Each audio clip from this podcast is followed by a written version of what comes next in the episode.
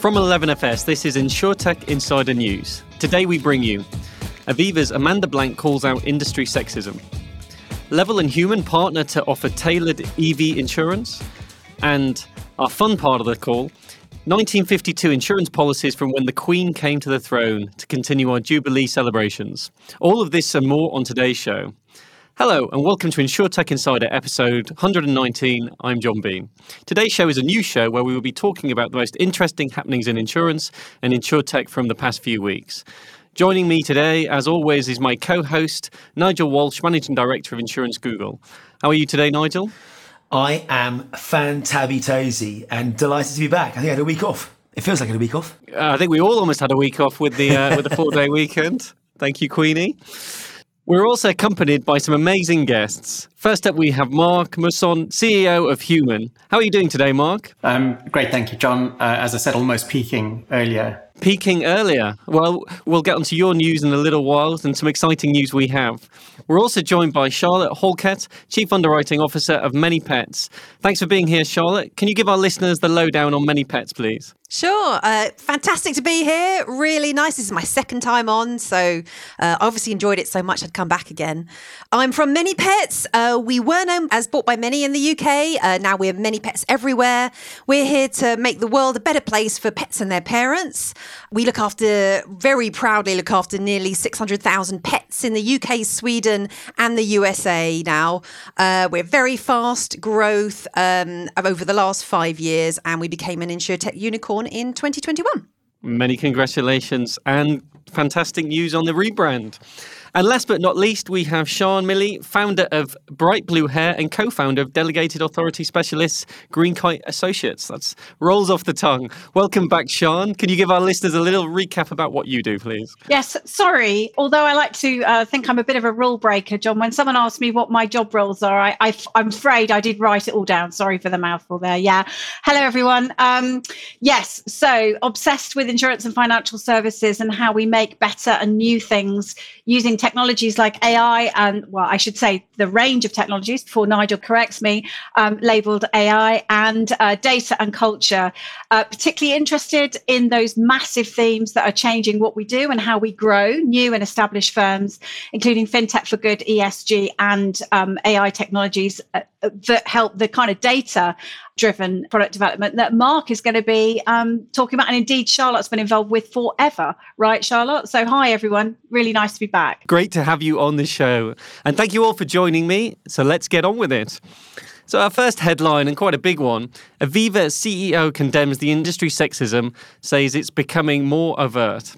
The CEO of insurance company Aviva has spoken out about sexism in the financial services industry. In a post to LinkedIn on the 11th of May, Amanda Blanc said she's picked up her fair share of misogynistic scars after several sexist remarks were levelled at her during Aviva's annual general meeting.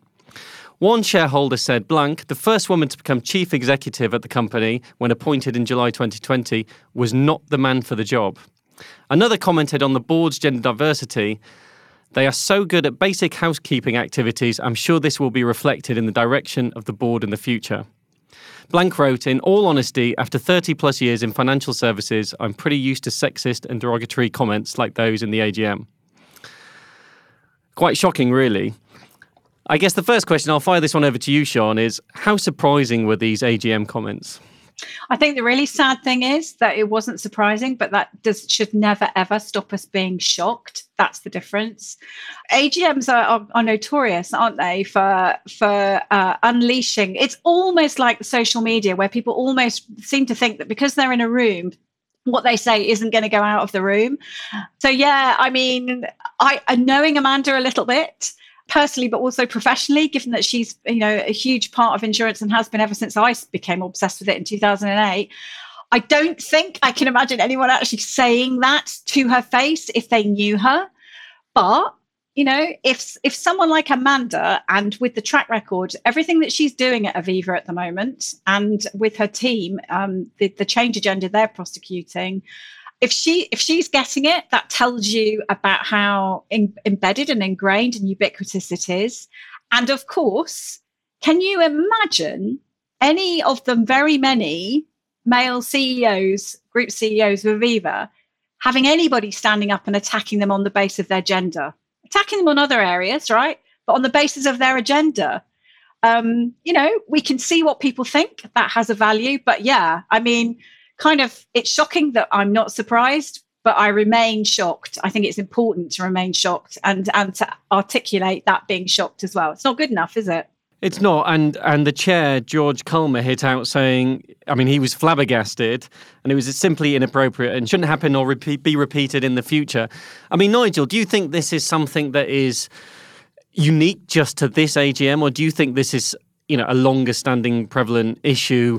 Maybe within the finance sector or in insurance in particular? I think back to Shân's point, there's a whole host of things that go on at AGMs, whether people have bought shares to be disruptive in AGMs or otherwise to make their point heard.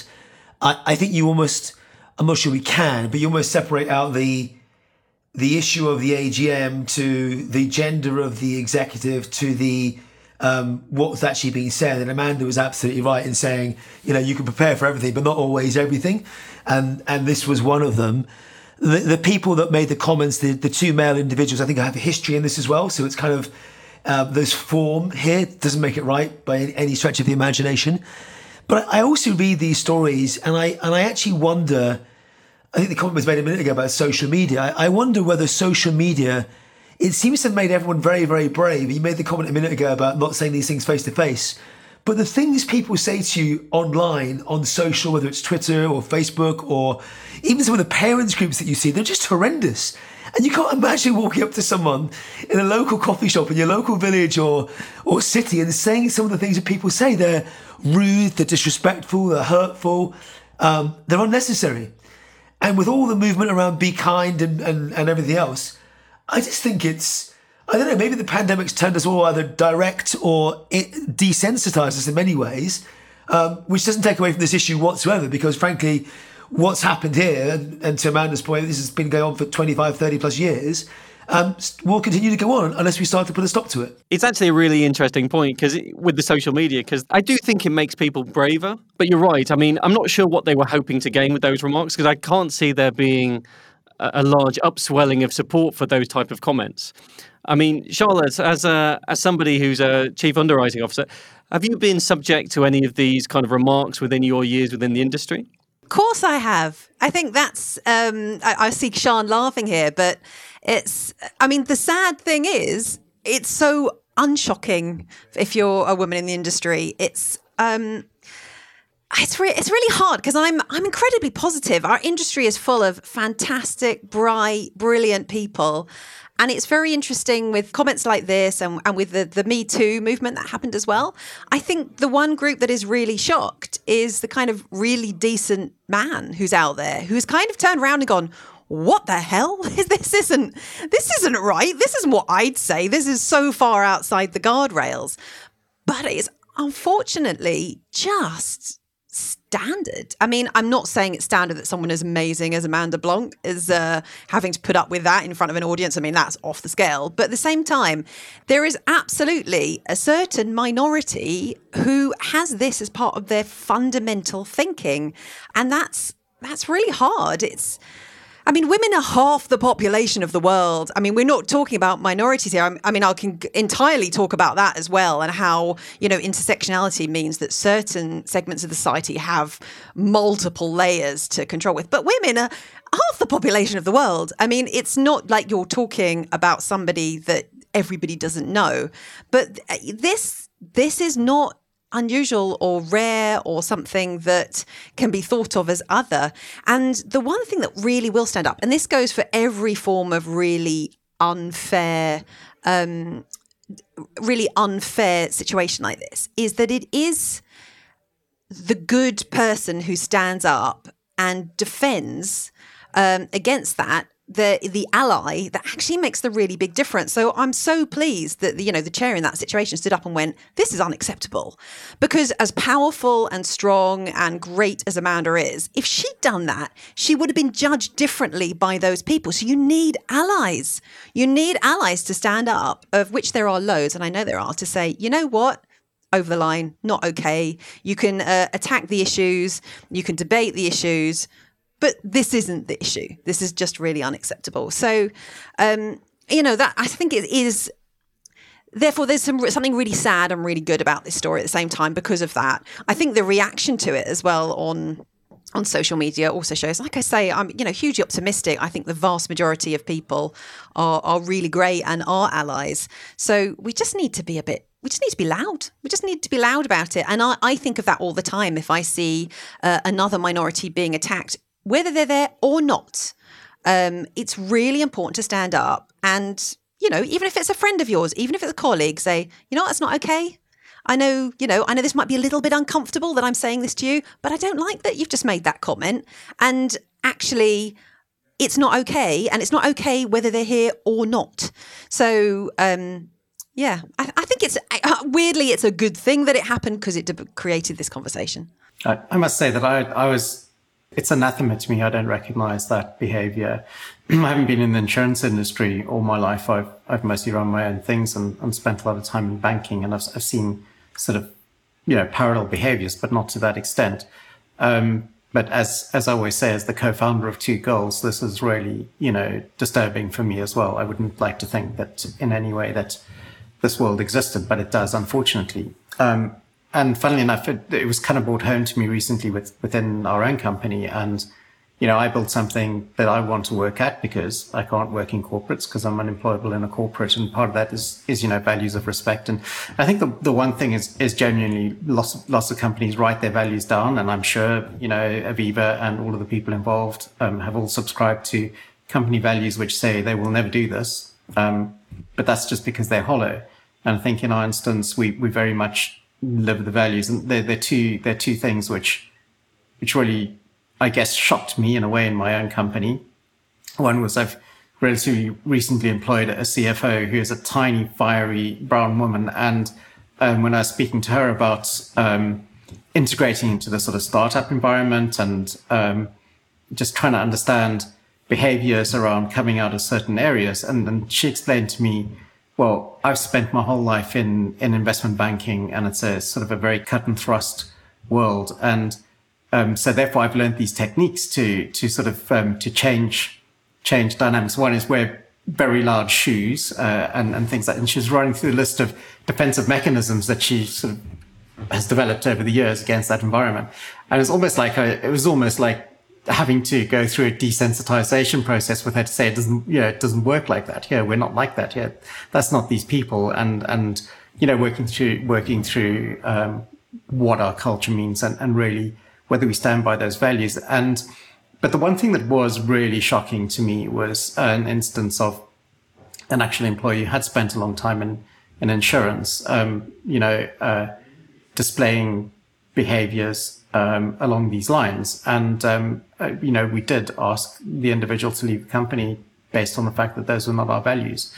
So yeah, I, I think, you know, and I don't think it's just the industry, quite frankly. I, I, and, and the whole social media thing, when I look at my kids, they, they're 14 and 17 and, and it's just horrible for them, quite frankly. Um, social media's made it worse. Um, just the bullying and amongst peers, not even, you know, not even on a, on a gendered basis. Uh, so I think that there's, but quite frankly, the, the behaviors that were displayed there in those comments to me are total anathema. Um, I, I, I know those people exist, but uh, it's it's also sad that they still exist. It's definitely not just insurance. I mean, uh, can I recommend a book uh, which is out recently? So I've just finished the uh, Authority Gap um, by Marianne Segar. It's about why why women are still taken less seriously than men and what we can do about it. And there is a lot of scientific evidence in there. It's a hugely academic book with a lot of research. And I think it's a fantastic book to read for anyone who is, especially who wants to be an ally here. Um, it will definitely describe why it's it's prevalent in all sorts of industries, and the, what you just talked about behaviours talks about how all women have learnt that there's certain things that you have to do because it's much harder. And right from the classroom, right from the fact that girls are expected to behave better in the classroom, they're expected to conform more, the fact that um, they're expected to take up less airtime than men, the fact that they're supposed to be, you can, that you're supposed to disagree less um, right to you know what you have to do in order to not be seen as a difficult bossy woman and yes i mean the shoes is one i'm a six foot woman so i've never never had to wear the big shoes thing, but I still get the problem. So it's not all about hype. It's really interesting that she's taken that on herself. I, I think it's sad, quite frankly. It really saddened me when I heard it. I had never thought about it, and it actually just sat there and went, This is unreal that someone has to actually do that, quite frankly. I was quite taken aback. Well, I think one thing I'll say, and if you look look to the actual LinkedIn post from Amanda, which obviously is public, the support on there is, as we've said, is is outstandingly uh, all in on Amanda and what she said. There was a lovely comment from Anne amongst, uh, I think Shân and Charlie, you both commented as well, as, as many of us have. Anne Boden, the CEO of Starling, wrote, Did we think that when we started our careers in the city many years ago, that these attacks on senior women in business would still be happening in 2022? The difference being that in 2022, we are now prepared to call them out. And I think that's almost highlighted beautifully what we're saying here.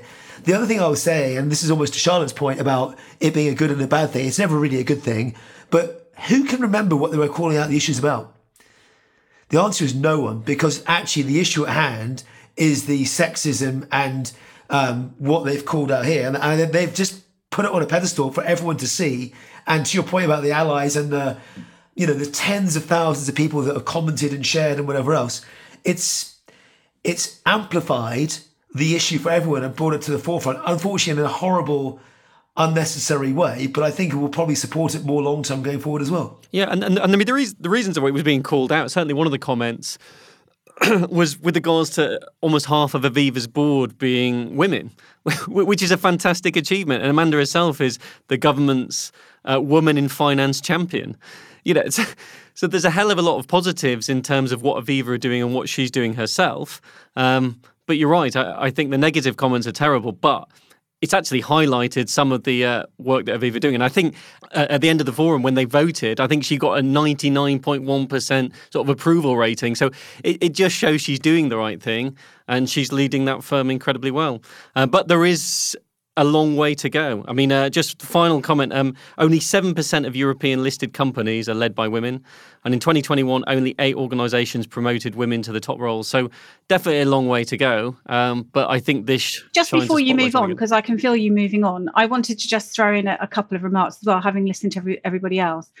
I mean, when I laughed, Charlotte, you know I laughed because when you said, yeah, of course, with that sort of incredulous, what kind of question is that, even though I know you need to ask it, John, right? But I think just a couple of things to you, Charlotte. I'm going to hopefully not make you blush, but Charlotte is one of those leaders who routinely calls stuff out, whether or not it's going to get headlines, whether or not she gets likes or comments or shares. This is my experience of you, Charlotte. I hope you don't mind me saying this. Um, on on on issues that just indicate wrong mindset right? Because what we're talking about here is these people are at the extreme end whether they were doing it for effect or not. They are part of a, a spectrum that we're all familiar with. We've all we routinely see examples of where those embedded biases and and the cultural inheritance that we're living with still come to the fore right? So charlotte hats off to you I, I, have I think I've said this to you in other in other fora, but hats off to you for being being the change that you want to see.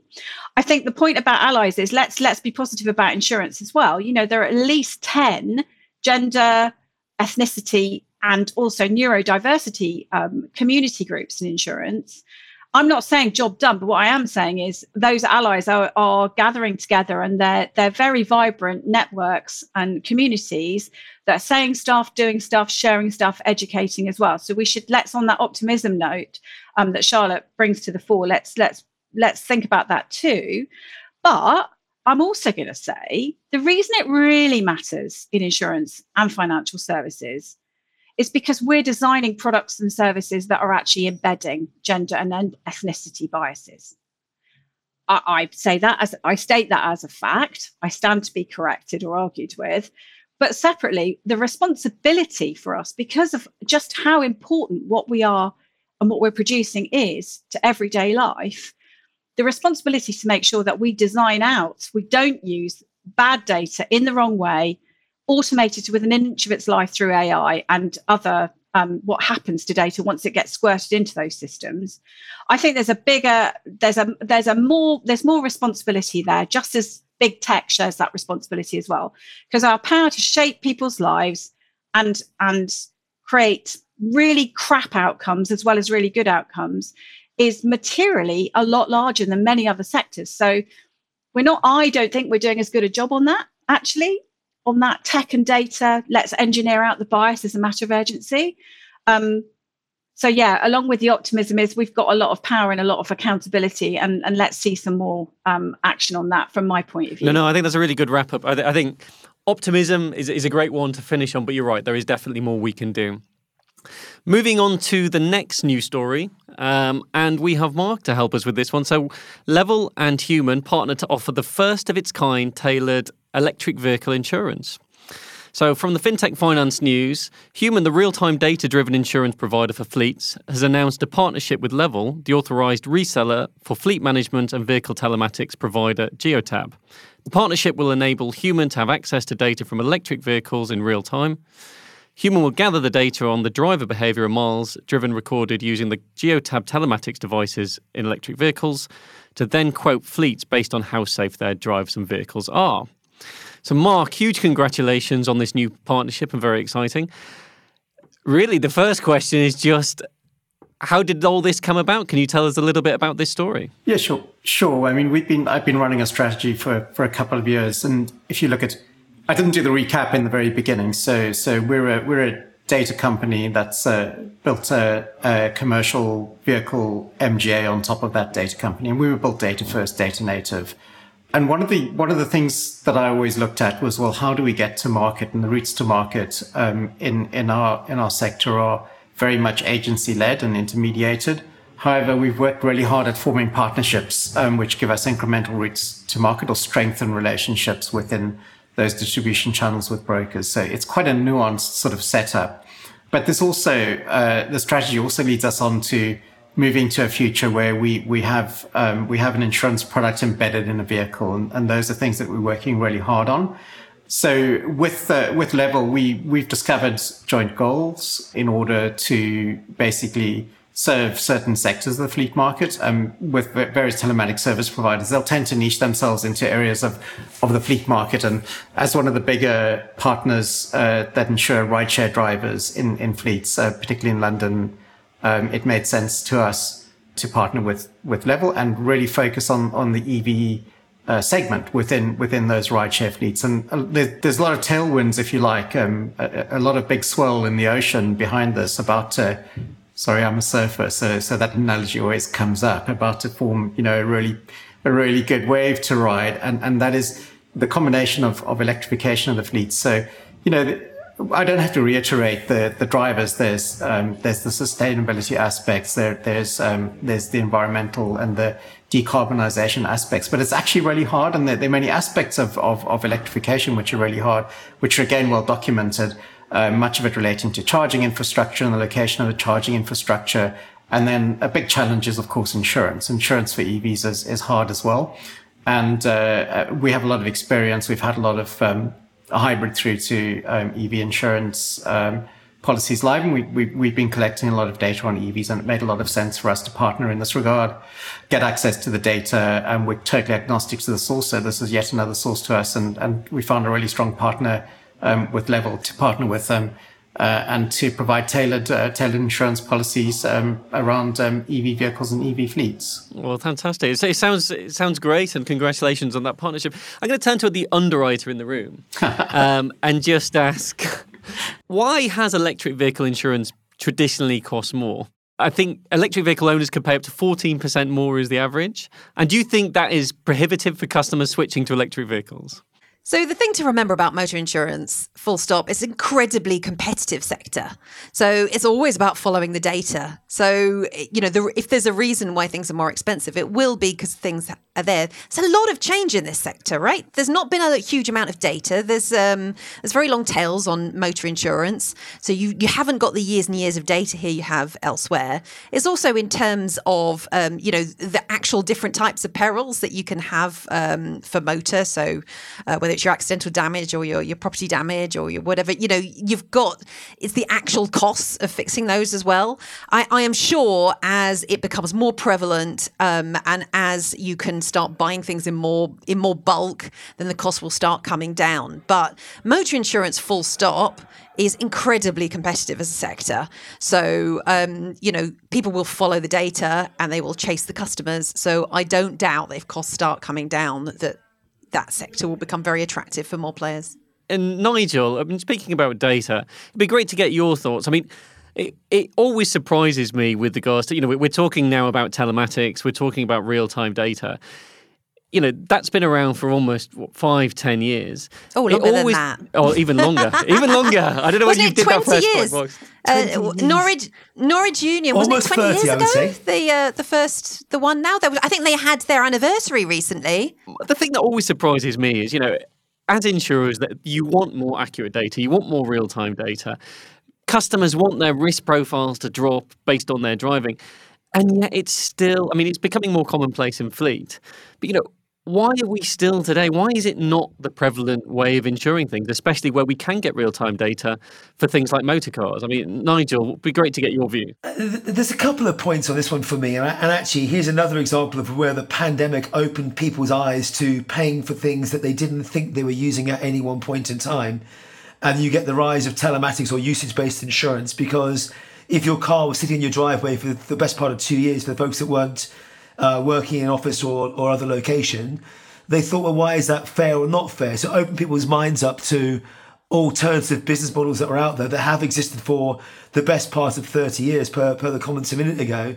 The adoption's really interesting. It, there's lots of things out there that exist that are probably more suited to us, but we haven't had the inclination or desire to go investigate at any one time.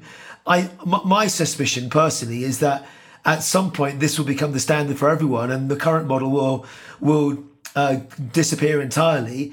Our next generation, when you think about car ownership or car access, or even home ownership and home access, will change so dramatically that people will choose a true utility based model rather than um, the model that we have in place today. Now, that said, it's not the right price for everyone. We've got to work out how insurance or re, re, just understand how insurance works overall. So it's definitely not, right for everyone. I remember getting a quote on UBI for myself many years ago, and it was almost double the price of the standard quote you get from an aggregator here in the UK. So you have to you have to understand what drives people, no pun intended. And in insurance for auto, nine times out of ten, it's price. And then price price was a huge issue for young drivers. You'd go and spend three thousand pounds or a thousand pounds on a, a Vauxhall Nova or Astra. I'm showing my age here with a Nova, aren't I? With a, a Vauxhall um, small car and end up paying three or four times that price on the insurance. So originally it came out to say let's support young drivers and help them get in there and monitor what they're doing and put in curfews. And I think over the years we've now got a whole host of behavioural data and insights that said actually this is applicable for everyone. My mum at 78 ish um, is now on a UBI style low miler policy with one of the the, the, the top um, providers in the UK, and it works a treat for her. Realizes it helps her realize she drives so little entirely, and yet she's been accustomed to driving or signing up for ten thousand miles a year because that was the the average that people should do or the default option, and she actually drives I think about two thousand miles a year. I think it's, I mean, it's interesting in terms of the product configurations because there's so many different variations of, of, of the product configuration. And really what, what we're touching on is, you know, a product that works for people who don't drive. And, you know, the challenge, and you don't really need a lot of data for that. You just need to know what the mileage is and that can be self-reported or harvested from, from a box. And that's a pretty simple, basic sort of proposition. Um, our proposition works with cars that never stop moving. And and the thing, you know, the thing on price is you have to ask what drives price. And the thing that drives price is exposure at the end of the day. And the thing that drives exposure is not necessarily the driving behavior, particularly when you're getting into particularly high mileage components. So what our platform does is actually we have a very sophisticated geospatial risk model which understands the risk of accidents per thousand miles for ground transportation in any aspect. So it's really about when, where, how you drive, which is about 35 to 40% of the price. Um, and then the uh, the driving behavior itself, including fatigue, is is only about 15% of the price that we make up. Mm. And and that's the key thing about using data, really leveraging the data to understand the exposure. That's really what you're trying to do. You're not trying to understand whether someone brakes harshly or they park uh, their car for three weeks at a time. You're just trying to understand, um, given given the exposure, or because insurance is a risk transfer transaction, and you know that's what premiums are. They're an agreement for a small amount of money to pay out a large amount of money in a bad case. what is that exposure? And, and so effectively modeling, exposure is what you get from using the data. And it's, it's, that is the key thing to bear in mind here. And there are so many variations and combinations of, of, of, of these different products that suit different, um, I guess, different use cases, if you could look at them like that. I think for me, you're right. I think having the additional data, the greatest benefit of that is being able to offer multiple or differentiated products and services or propositions that actually now we we can cater to a whole different variety of customers in different ways with that data, which I think is fabulous. It's the risk reward, basically. Why is it that UBI is not for everyone? Because it costs a lot, increases the expense ratio a lot, and because pricing is really, really sophisticated already. You already have a lot of proxies for that data. So the question is, what extra does this extra cost of data actually give you for understanding and, risk? and, and, that, and that's it. Is the, is the value exchange? Is there a beneficial value exchange to both parties? A great articulation of your value proposition, though. Um, in a way, Mark, that is not done in the consumer world. I think the fleet application is brilliant. And the way you've explained it is exactly what needs to happen. Just a question about data portability in a world of open finance and open life down the line. But I'll, I'll, pass you on to my DPO and my chief data scientist, and they will they will they will happily answer those questions. As a closing note, if you'd like to know, learn more about telematics, head over to our 11FS YouTube channel, as we've recently published Explorer videos on this very topic. We're going to take a very quick break, and we will be back very soon. Here at 11FS, we're still working hard to build the next generation of financial services, and our team is growing quickly. So we're looking for a bunch of new 11s to join us. If you, or somebody you know, are up for a challenge and fancy working for one of Flex's most flexible companies, come check out our open roles. We have roles in growth, product, sales, talent, and more. You'll find all the details at 11fs.com forward slash careers. That's 11fs.com forward slash careers. All right, welcome back. Let's get on with the show. So, our next story is the UK and EU hit Russian oil cargoes with an insurance ban. Uh, this from the Financial Times. The UK and EU have agreed a coordinated ban on insuring ships carrying Russian oil. This will shut Moscow out of the vital Lloyd's of London insurance market and sharply curb its ability to export crude, according to the British and European officials. The insurance ban is part of the new European sanctions package targeting Russian oil exports. Uh, Brussels agreed an embargo on most Russian oil shipments, but the involvement of the UK has unlocked the important insurance ban. This could have been much broader consequences for Moscow's exports and leave it looking for insurance in smaller, less developed markets. I know we've discussed uh, the horrible situation that's going on um, right now in uh, Ukraine and Russia before. Um, Shân, let me start with you. How important is this for the insurance industry taking a stand?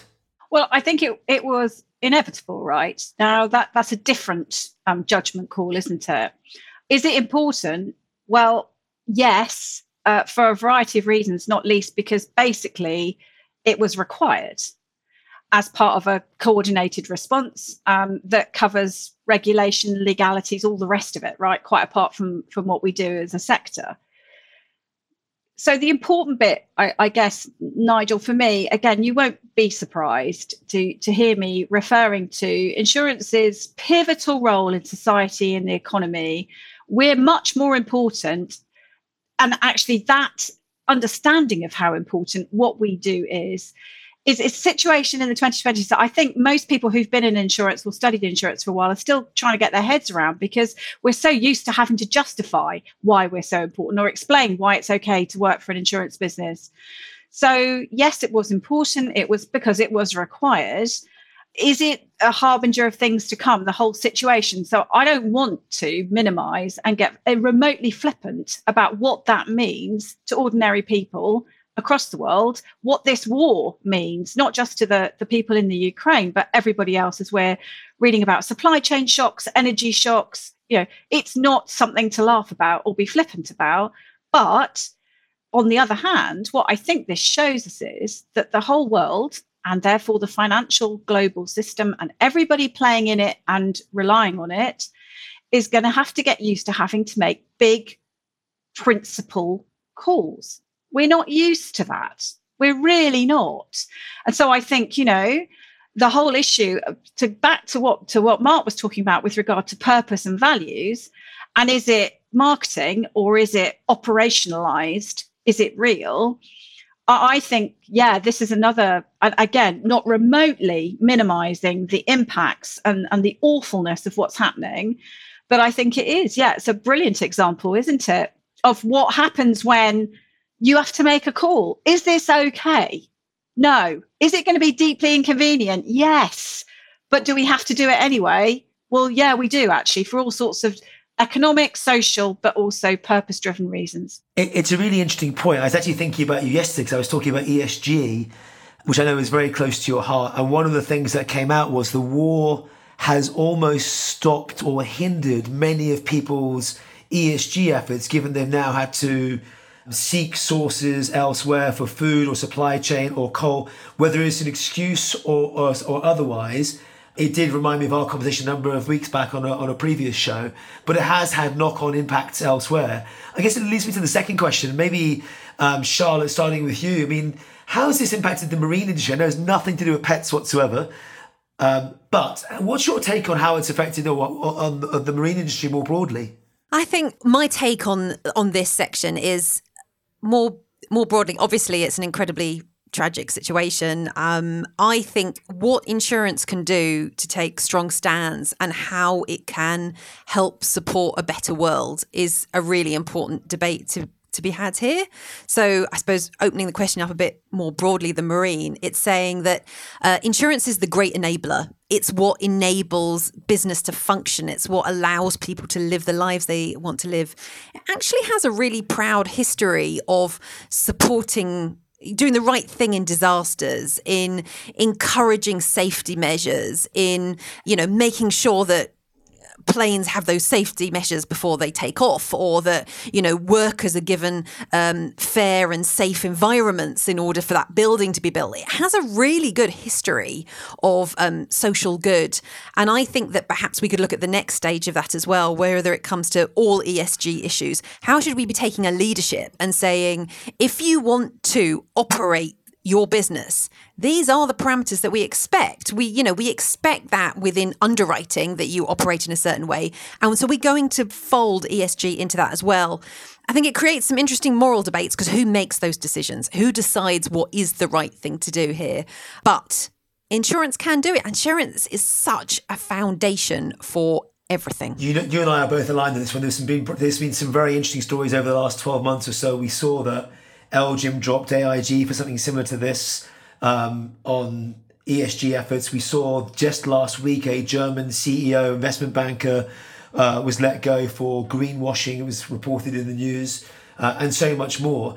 Uh, Mark, maybe one for you. I mean, sanctions and sanction checks aren't new to our industry. They're at the forefront of everything that we do day in, day out. We've dealt with them for years with the Iranian oil crisis and cargoes before. One of the challenges came up with this previously was mentioned was the complication here is understanding if it's Russian oil to begin with, uh, number one, and then number two, that also noting that Russian ports are also used as a conduit from oil from Kazakhstan, which is not under sanction. So how hard will this to be actually to implement? We're not like a we're not like a blockchain thing where we can work out its origin of source from day one or whatever else. It's not that simple, I'm afraid. What's your take there? I, I don't think that the blockchain isn't the answer Darn to it. everything. I think you know it's it's an incredibly intractable problem. Quite frankly, that's how I see it. Um, you know, ship to ship transfers at sea, ships going dark. It's more than that. There's so many different ways. You've seen cargoes pitch up which have been mixed. So literally, that they're you know they've been traces uh, traced back to uh, mixed cargoes uh, with with um, whatever grade I forget which of, of of Russian crude.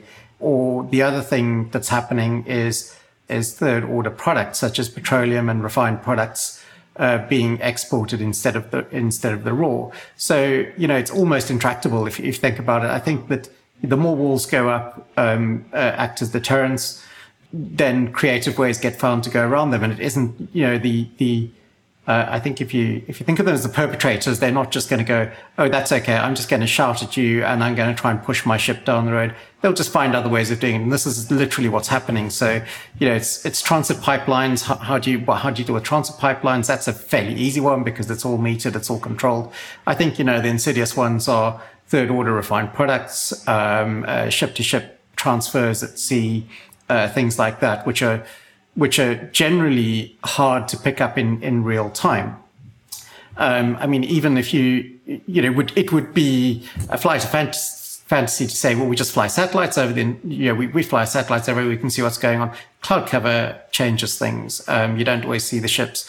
Um, beaconing changes things because they don't always obey what they should. So ships go dark very quickly, uh, and they stay dark for a very long time. You only have to look at what efforts are being made to track down the yachts of oligarchs and such like, and then they just disappear and then they pop up somewhere and no one knows what's happened in between. And this is not something that's just suddenly started happening now. This has been uh, going, you know, there, there are uh, players, actors, if you like, who are very well practiced in circumventing sanctions. I myself come from a country that was sanctioned for very many years. Um, you know, I, I think uh, it's, it's, it isn't the topic for this. And it's hard, hard to understand how, how there were white people who were also sanctioned and went to jail and such like. Unfortunately, I think in terms of history, my family's on that side. But nonetheless, uh, sanctions busting, be it weapons, uh, any sanctioned goods is, is, is a huge industry and it's all underground. So it's almost impossible to say throwing up some form of uh, first order sanction um, will solve the problem. That just um, sort of puts a block in place.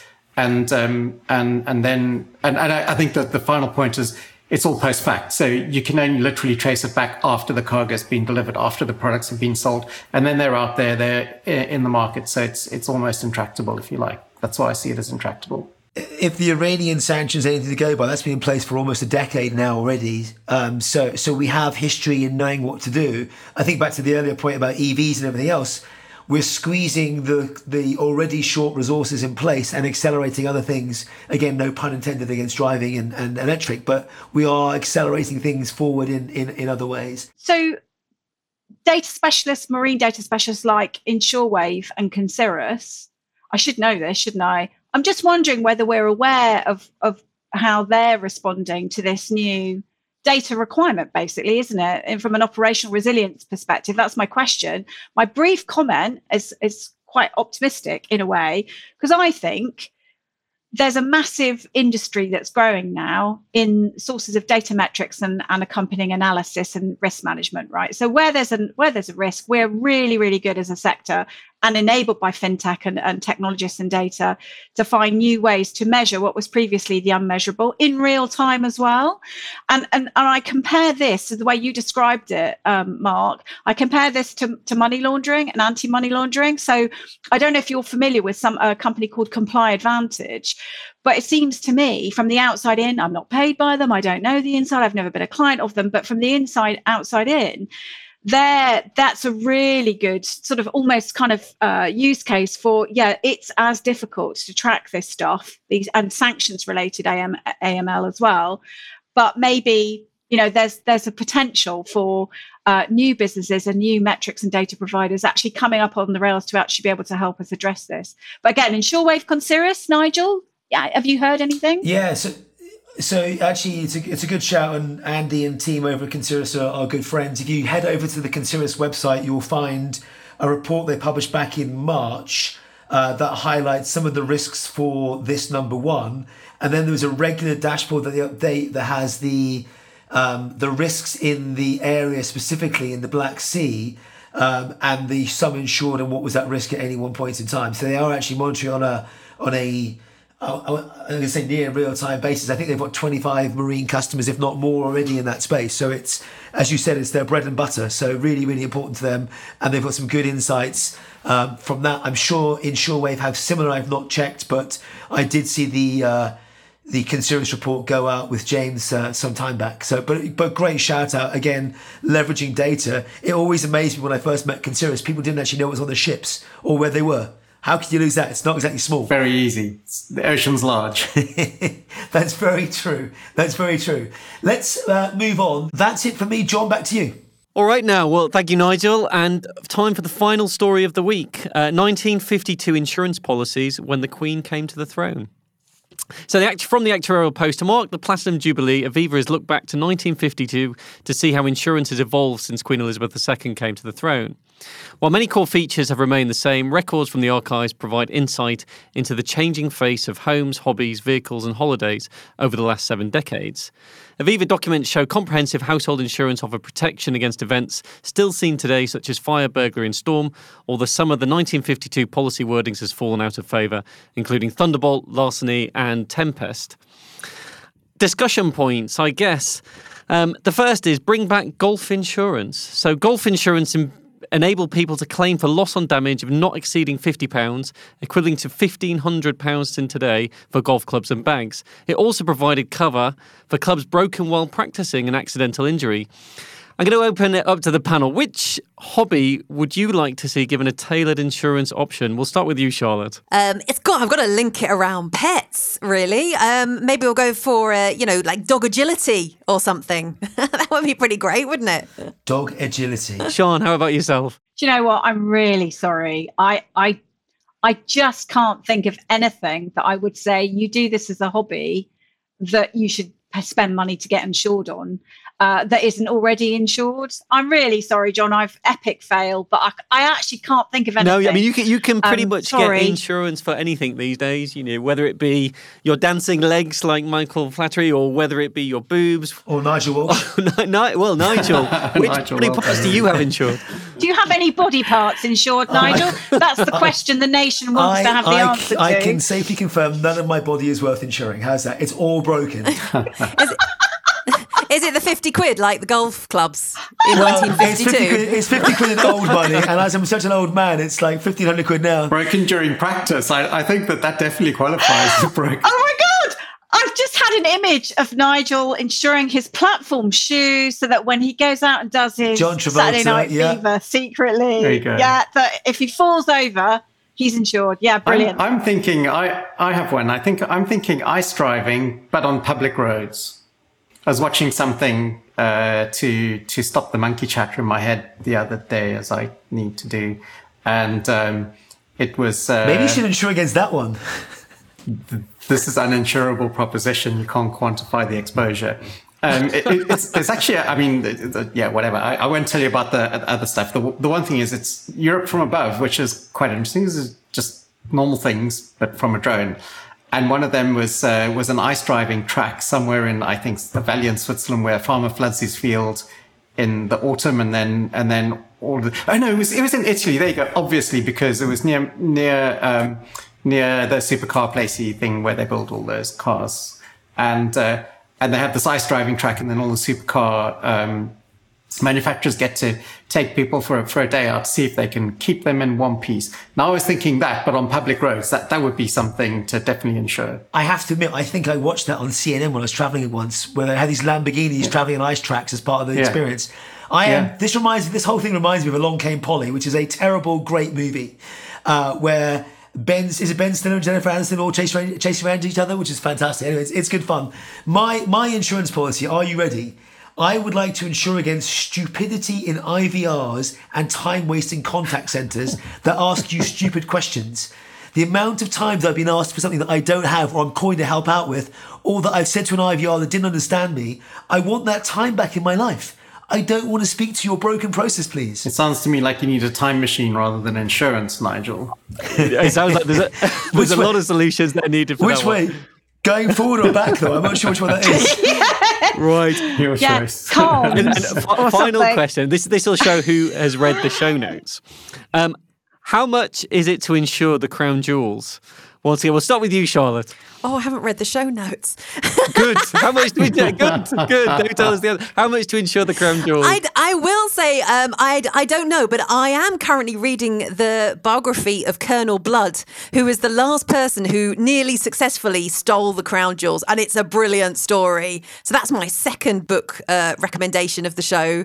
Uh, Colonel Blood, what a great name! is a great name. Uh, this was a long time. He, he ended good. up in front of the, the king, and then turned and became one of the king's spies lies. If they made a movie of it, you'd think it wasn't true. History's got all the best stories. So uh, I don't know how much it is to insure, but go go find out about Colonel Blood. I don't know how to top that one. another, another book plug. The, the answer is they're uninsurable. No one really Oh, actually Nigel. knows. Um, Well done. I knew that too, but I controlled myself. I can't control myself. You you didn't put your hand up, Nigel. Shân had a hand up. So yes, oh I didn't. no, you did it. Well, so the answer is they are uninsurable. So if they get stolen, that's it. Um, I guess. Well, it probably come back to the taxpayer eventually. Well, that as well. Anyway, They're also not the original crown jewels, are they? They're not the original crown jewels. The original ones were melted down. So this is they- they're actually replicas. And we stole Yeah. them in the first place, didn't we, Charlotte? Don't you think? We stole them, by the way, from other people in the first place. So This is taking a very different turn. This used to be the History Channel now, John. It's- I'm gonna- I'm going to call time on this debate before we go into all sorts of dark places. The reparations committee will assemble shortly hereafter. That wraps up the news for this time. Where can our listeners find out more about you, Charlotte? ManyPets.com or come find me on LinkedIn.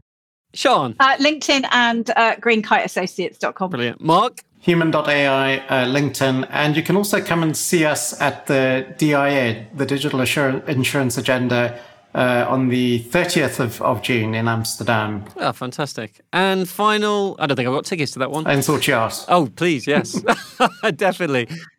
Uh, and finally, yourself, Nigel. I, I think after this discussion, the Tower of London, to be honest. Um, but you'll find me on Twitter at Nigel Walsh. And you can find me, uh, John Bean, at 11FS or on LinkedIn.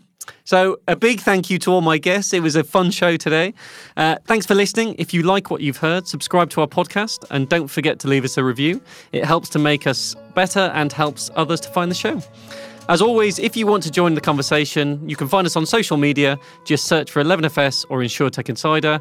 Or you can find us at Twitter at InsTech Insiders or email podcasts at 11fs.com. And a big thank you very much and goodbye from myself and all our guests.